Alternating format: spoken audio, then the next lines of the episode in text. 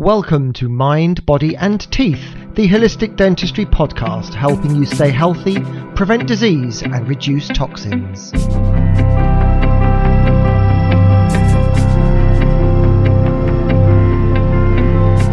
And now here's your host, Dr. Beta Fox. Hello, my name is Beta Fox. I'd like to dedicate this podcast to dentistry seen through the lens of a holistic dentist. What is holistic dentistry? Well, it's not a speciality, um, it's more of a niche dentistry, really. It's seeing things differently, it's forward thinking and seeing the patient as a whole.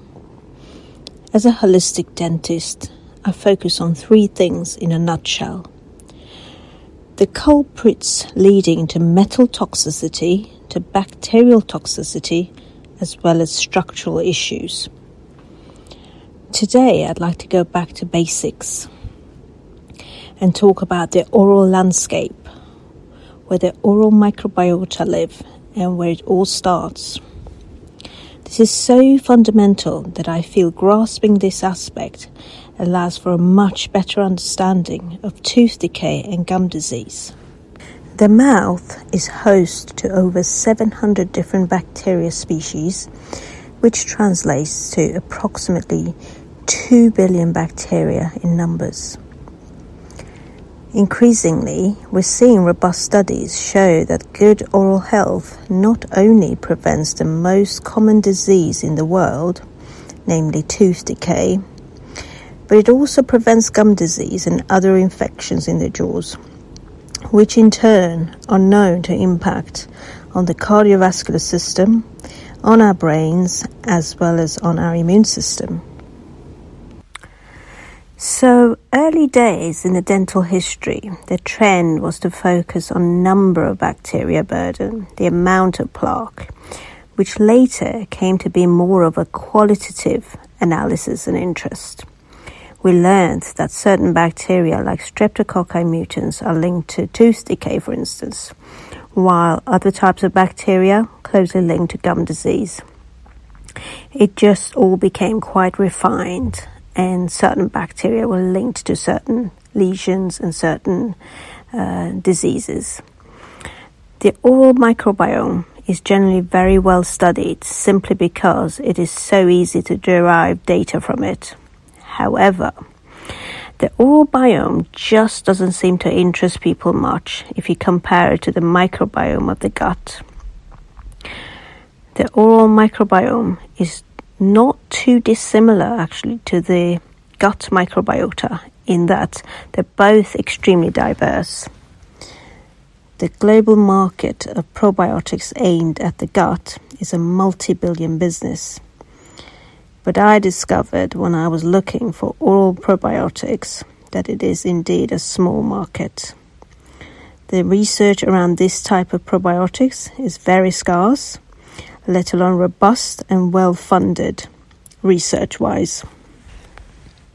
So, why isn't it enough to just remove the plaque, such as brushing or flossing? And why is it that some people, in spite of their best efforts, still get tooth decay or gum disease, for that matter? This also begs the question is it not enough to have hygiene sessions with the hygienist? Surely this should be enough. The answer is that it appears that gum disease, for instance, can worsen in spite of someone's best efforts and often regular hygiene visits. Sometimes this constant need of dedication can impact on the patient's compliance and discourage the patient from keeping up with the um, prescribed regime, really, that the dentist has prescribed for them. The trouble is, by simply removing the plaque and calculus, also known as tartar, we're also removing the good bacteria. Unfortunately, we cannot be selective in our physical removal of this plaque uh, or tartar. The good goes with the bad, and we know the bad must go. I like to draw a parallel with the gut and the treatment of candida, for instance, overgrowth of candida. Firstly, and ideally, what should forego the procedure is a good cleanse by maybe a few colonic irrigations, followed by the anti candida remedies that a naturopath perhaps would have prescribed. This step does all the killing, killing of the bugs. Note the oral equivalent might be a scale and polish by the hygienist and a few days of mouthwash rinsing. By the way, more on mouthwash rinsing and my angle on it later. Both the oral and the gut procedures mentioned eliminate bacteria, and in both cases, the good go with the bad. In the anti candida protocol, we would have followed the advice of our naturopath and we will then maybe wait a little while, not very long, but yes, just a little while, and then start replenishing our gut with good bacteria. And so we follow sound instructions in that we eat lots of probiotics, immerse our diet in lots of veggies and lean proteins while keep to a moderate amount of complex carbs we keep to colours of the rainbow in our salads and so on. All this wonderful stuff contributing to good bacteria in our gut. Avoiding sugar, of course, is a must in an anti candida protocol. And uh, yes, so all these sound choices that we make would complete the picture of a really balanced gut biome. Of course, it's not always easy, and the outcome of restoring a gut microbiome isn't always successful for various reasons. And uh, it's all about the root cause, really, why it happened in the first place. Dental origin for the gut lining to be wrecked is one of my favorite subjects, and I will be talking about that later in, in a different episode of, of my podcasts. So, the idea with the anti candida protocol is um, to kill as much candida as possible um, it's actually healthy to have uh, uh, some level of candida. But it, anyway, this is not uh, the podcast where we're going to talk about that uh, that uh, topic really. But uh, the idea is to kill off as much as possible. But of course, the good goes as well. And and then to not leave room for um, candida to come back in, or indeed worse um, perhaps really, really nasty bacteria finding um, foothold in, in the um, gut um, landscape. So uh, that's the whole idea with then replenishing with good bacteria so that bad stuff cannot grow back in there again.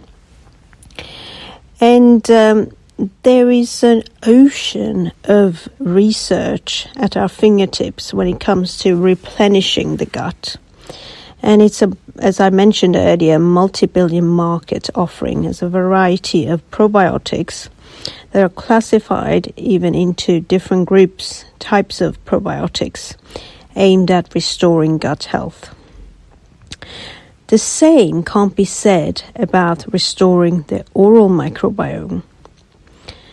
After a thorough and successful hygiene program with your dedicated hygienist, and periodontist, perhaps a specialist, you have had removal of many bacteria, good and bad.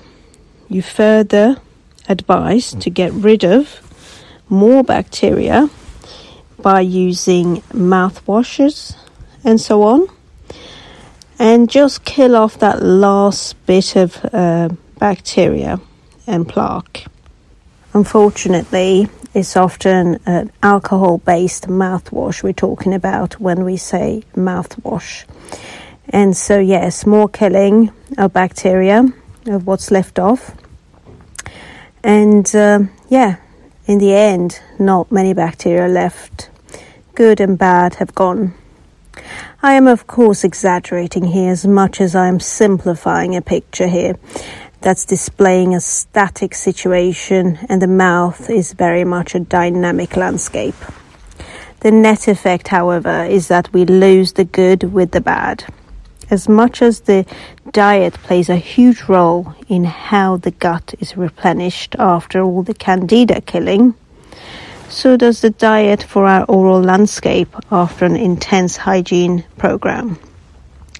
Here's where I see a missing link in the prevailing way of dealing with things. We need to be replenishing the oral microbiome at this delicate time with what we want to have there a variety of good bacteria. I can't see why this would not be possible using similar tactics as we do with the gut. A healthy diet and a well researched probiotic aimed at oral microbiota by maintaining a good hygiene regime, still visiting the hygienist, especially in gum disease cases, and importantly, brushing well, using a good technique interdental cleaning. And by that I mean one size does not fit all. We all have our unique gaps. Unique anatomy, so, following professionals' instructions in what method and technique is best for you is what it's all about. All of that has to be followed by being generously provided with the good bacteria so that the person susceptible to tooth decay doesn't welcome back high numbers of streptococci mutans, for instance, and the person with gum disease does not grow back in high numbers of the bacteria and treponema species, for instance. People with gum disease are particularly interesting from a holistic angle as they are three times more likely to be diabetic, three times more likely to be obese, three times more likely to suffer from heart disease and more likely to develop Alzheimer's disease. So all of a sudden, we're not just talking about risk of losing teeth. Sadly, I sometimes hear, well, I will have implants to replace the gum disease tooth with. There was a time, even 10 years ago, that study after study was showing that implants have 100% success success rate with the best prognosis dentistry has ever seen. Of course, now we know better. We know this not to be true. And I think there's so much more to be learned and discussed within the arena of the dental industry. I will go into more detail about implants and implantology, and they are not all doomed at all. Um, but as I said, I will discuss this further uh, in other episodes. When it comes to its success, we will need to gain far more in depth knowledge about osteoblastic and osteoclastic acti- activity in that particular patient as much as a better understanding of autoimmunity before we can even begin to talk about the prognosis of the implants in real terms. I personally think, based on my anecdotal observations, that its prognosis has more to do with the host response and the epigenetic makeup of the person. More on epigenetics and host response to come in other episodes. Basic advice I'll give to all my patients. Visit the dentist regularly, visit the hygienist regularly. If you have the luxury of being offered ozone and or laser treatment for the treatment of your gum disease, you're in for a treat. Brush your teeth using a good technique your hygienist is best placed educating you in this in depth. Clean between your teeth using a floss or interdental brush. This is a big misconception, in my opinion, in holistic in the holistic arena. It's good to remove the plaque. It's just that the good goes with the bad, and you need to replenish with the good. Scrape your tongue. This is a good habit to adopt. Avoid alcoholic mouthwashes. Try a good and potent herbal mouthwash like Periobrite, for instance. And moreover, avoid using mouthwashes unless you're treating an acute condition like acute inflammation. You don't really need a mouthwash unless there is an acute condition. Use toothpaste and mouthwashes that are free from SLS, sodium lauryl sulfate. This is known to be carcinogenic. This is a harsh foaming agent that is too destructive to the oral microbiome as well. I have seen bad reactions of the oral mucosa that has disappeared where I have advised my patient to stop the use and the lesion has just vanished when they did so. Nutrition, nutrition, nutrition. It's vital to so many functions in the body, and the oral cavity is no exception. Use a probiotic aimed at the oral microbiome. This is luckily a growing market in this arena. Going back to flossing or interdental cleaning, I often receive questions about this. People have this kind of um, skepticism amongst the holistic um, patient base, and I think it stems from the fact that uh, the good and the bad goes, and um, of course we want the bad to go, excessive plaque. I've seen this. I've seen this so many times. People not doing this, not removing the plaque, and not cleaning, thinking that this is this can't be a good thing, and and the damage done is is in fact even worse when you don't remove it. So the key here, the message with this podcast is please have this removed, clean your teeth, but we must replenish with the good bacteria as well. There is so far no technique that distinguishes, in cleaning uh, perspective, that, that distinguishes the good from the bad. So please do replenish with good bacteria and keep it going, keep the motivation up. And I hope that you've enjoyed this podcast. You have been listening to the Mind, Body and Teeth podcast. If you've enjoyed what you have heard, please rate, review and subscribe. If you would like a unique virtual consultation with Dr. Beta Fox herself, where you can find out how her unique biological approach impacts your whole body health, then please visit monroe-hallclinic.co.uk and request a free consultation.